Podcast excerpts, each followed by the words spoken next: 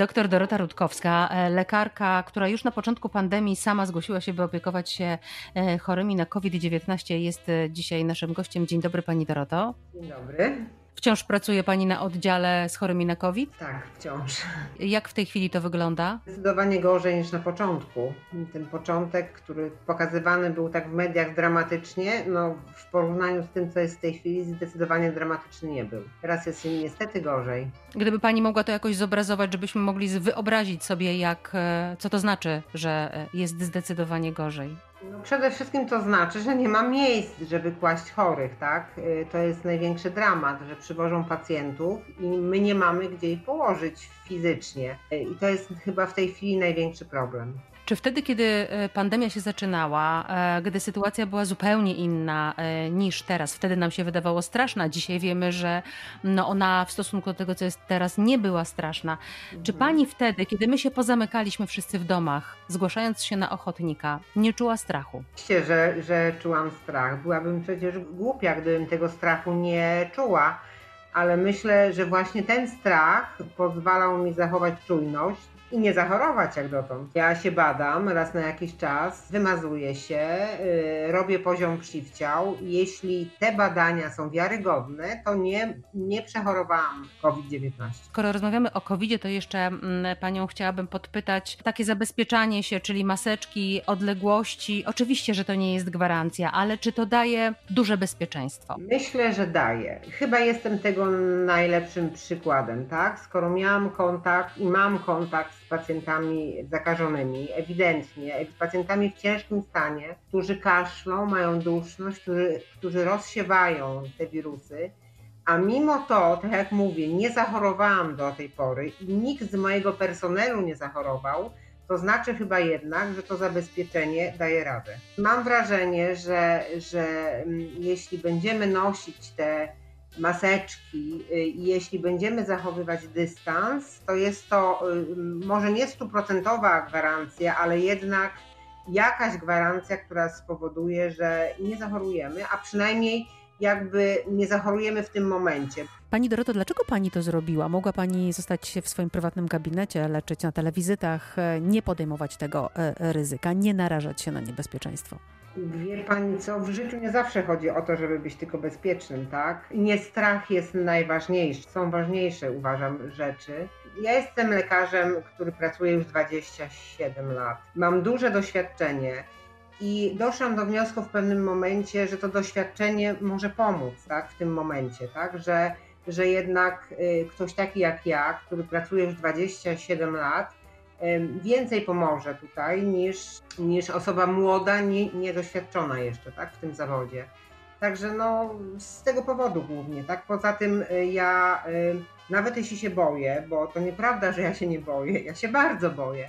Natomiast ja potrafię tego nie okazać, a ci pacjenci tutaj, którzy przyjeżdżają chorzy, a jeszcze przyjeżdżają z takim odium strachu, tak? Bo to jest ta panika wszędzie i na pewno umrę i może coś się stanie, to ważne jest, żeby przyjął ich lekarz, który przynajmniej na zewnątrz, tak, pokazuje, że wie co robi i nie boi się. Sporo było takich lekarzy jak pani, takich, którzy właśnie zgłaszali się na ochotnika, bo o tym się mało jednak mówiło. Mówiło się, że brakuje lekarzy, e, mówiło się, że e, trzeba rzeczywiście tych lekarzy przenosić z jednego szpitala do szpitala drugiego, covidowego, ale o tych, którzy sami wychodzili, zgłaszali się na ochotnika, mówiło się mało. Trudno mi powiedzieć, mówiąc szczerze, nie znam tak, mhm. nikogo takiego. Ale myślę, że tak. No nawet jeśli nie zgłosili się na ochotnika, to zostali w swoich oddziałach, tak? Bo, bo, bo proszę pamiętać, że oddziałami zakaźnymi są teraz oddziały, które nigdy nie leczyły takich pacjentów. I tam są lekarze, oni po prostu tam zostali i nie protestowali, że nie uciekli w strachu i walczą. E, to były interny, to chirurgie, e, oddziały psychiatryczne, oddziały pediatryczne, które w tej chwili są oddziałami zakaźnymi przeznaczonymi dla e, pacjentów z COVID-19 i ci lekarze tam są i nie uciekli i leczą tych pacjentów, więc to jest to samo. Ja się nie czuję jakaś wyjątkowa pod tym mhm. względem. Po prostu jestem i już, bo ta, taki jest mój, mój obowiązek, taki wykonuję zawód i koniec, no. Jak wygląda taki dzień e, lekarza, który zajmuje się chorymi na COVID? Czym on się różni od e, takiej opieki, powiedziałabym, standardowej? Pierwsza moja myśl, taka pierwsza, czym się różni, nieustającą kąpielą. ja się czuję momentami, jakbym była w spa i ciągle siedzę pod prysznicem i ciągle myję głowę i ciągle się szoruję, ale to jest taki żart. Tak naprawdę podstawowa sprawa, zanim ja mogę się zbliżyć do pacjenta, zanim mogę go wpuścić tutaj na, na swój oddział, to ja muszę się uzbroić. Naprawdę, muszę się uzbroić w kilka warstw nie, nieprzewiewnych, nieprzemakalnych, nieprzypuszczających ubrań, pooklejać każdą szczelinę, ubrać hełm i dopiero mogę się zbliżyć do, do takiego pacjenta. Tak? Z takim pacjentem mniej więcej przebywam, z pacjentami, z grupą pacjentów przebywam mniej więcej 4 godziny a następnie zmiana, kąpiel, mycie głowy, przerwa, chwilę można coś zjeść, coś się napić i od nowa. Czyli w trakcie jednego dyżuru co jakiś e, czas pani musi tę kąpiel wziąć, przebrać tak. się z tych ciuchów i założyć e, nowe. Tak, dlatego że te ubrania, szczególnie maski, mają swoje standardy i nie można ich mieć cały dzień. Tak? One, one są nie, jakby nieprzepuszczalne do któregoś momentu uważa się, że średnio 4 godziny i po 4 godzinach, tak jak kombinezon z plastiku, powiedzmy, umówmy się, jest nieprzemakalny, ale po 4 godzinach z takiego kombinezonu się wypływa po prostu, a nie wychodzi. Natomiast maskę trzeba zmienić. Jeśli ściągamy maskę, to automatem musimy wszystko zdjąć, wykąpać się, zdezynfekować, ubrać się w nowe ubranie. No i to jest ten moment, taki, gdzie możemy się napić chociaż dwa łyki wody, możemy coś zjeść, możemy skorzystać z toalety, bo przez te 4 godziny nie możemy nic. A ta kąpiel, o której Pani wspomniała, ona wynika z tego, że właśnie e, pod tymi ubraniami Wy jesteście tak bardzo spoceni i dlatego musicie wziąć tę kąpiel? Czy ona ma znaczenie też takie epidemiologiczne, to znaczy, że ten wirus gdzieś jednak może się dostać? Mhm. Jedno i drugie. To nawet może nie chodzi o to, że w trakcie przebywania z pacjentami ten wirus gdzieś się może tam zagnieździć, bo my jesteśmy jednak ubrani bardzo szczelnie i tak jak mówię, każda szczelinka jest oklejona nie ma takiej możliwości. Natomiast najbardziej newralgicznym mo momentem jest rozbieranie się z tego ubrania. Czyli w momencie, kiedy ściągamy te kombinezony, ściągamy maski, ochraniacze na głowę, ochraniacze na nogi, dwie pary rękawic, przyłbica i tak dalej, to jednak kruk tego powietrza i tych drobin, które osiadły w tym momencie na ubraniu jest. Jest jednak ryzyko, że y, te drobiny osiądą na naszej skórze, na naszych włosach przede wszystkim, tak? W związku z tym prosto po ściągnięciu tego całego rysztunku maszerujemy pod prysznic, tak? I, y, I spod prysznica już w nowym ubraniu, takim y, spodnim jakby ubraniu, wychodzimy na tak, przez śluzę na tak zwaną część czystą. Pani doktor, zostawmy na chwilę COVID.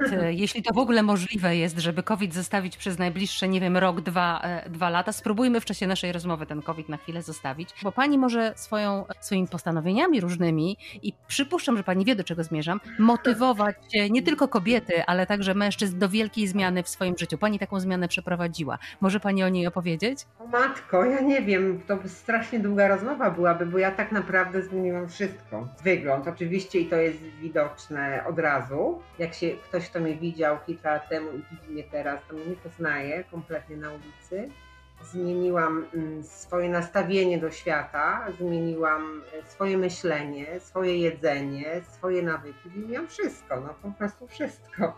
A co się stało, że postanowiła Pani e, właśnie wszystko w swoim życiu e, zmienić? Pani co, to chyba musiał przyjść taki moment, tak? Ja, ja pamiętam, zbliżały się moje 49 urodziny i koleżanka zrobiła mi zdjęcie.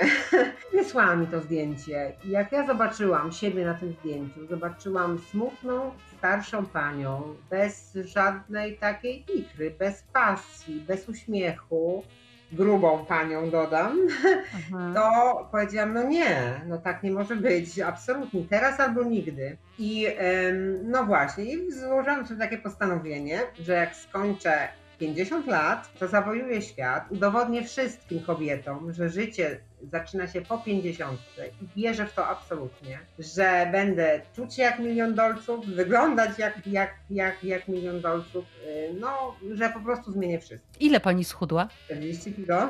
40 kg. Jak e, wiele czasu pani to zajęło? Trochę ponad rok w sumie chociaż pracuję cały czas, trwa 3 lata jakby i pracuję cały czas nad sobą i cały czas się zmieniam. Teraz, teraz pracuję nad jakością, mhm.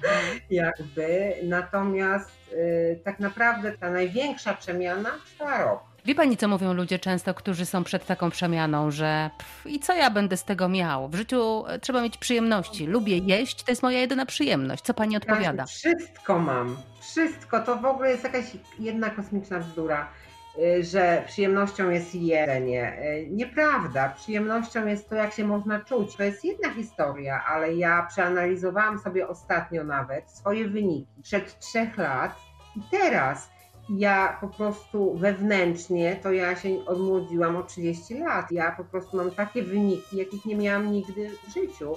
Więc e, uważam, że jak e, wygląd zewnętrzny jest absolutnie subiektywną cechą. Natomiast liczby i biochemia to już są parametry no, mocno obiektywne i z tym nie, nie można dyskutować. Ja miałam nadciśnienie, wysoki cholesterol, cukry w kosmos, no miałam straszne wyniki a teraz mam wyniki jak dwudziestolatka. Halo, no to się zastanówmy, czy my żyjemy po to, żeby jeść, czy jednak jemy dobrze, zdrowo i odpowiednio po to, żeby żyć.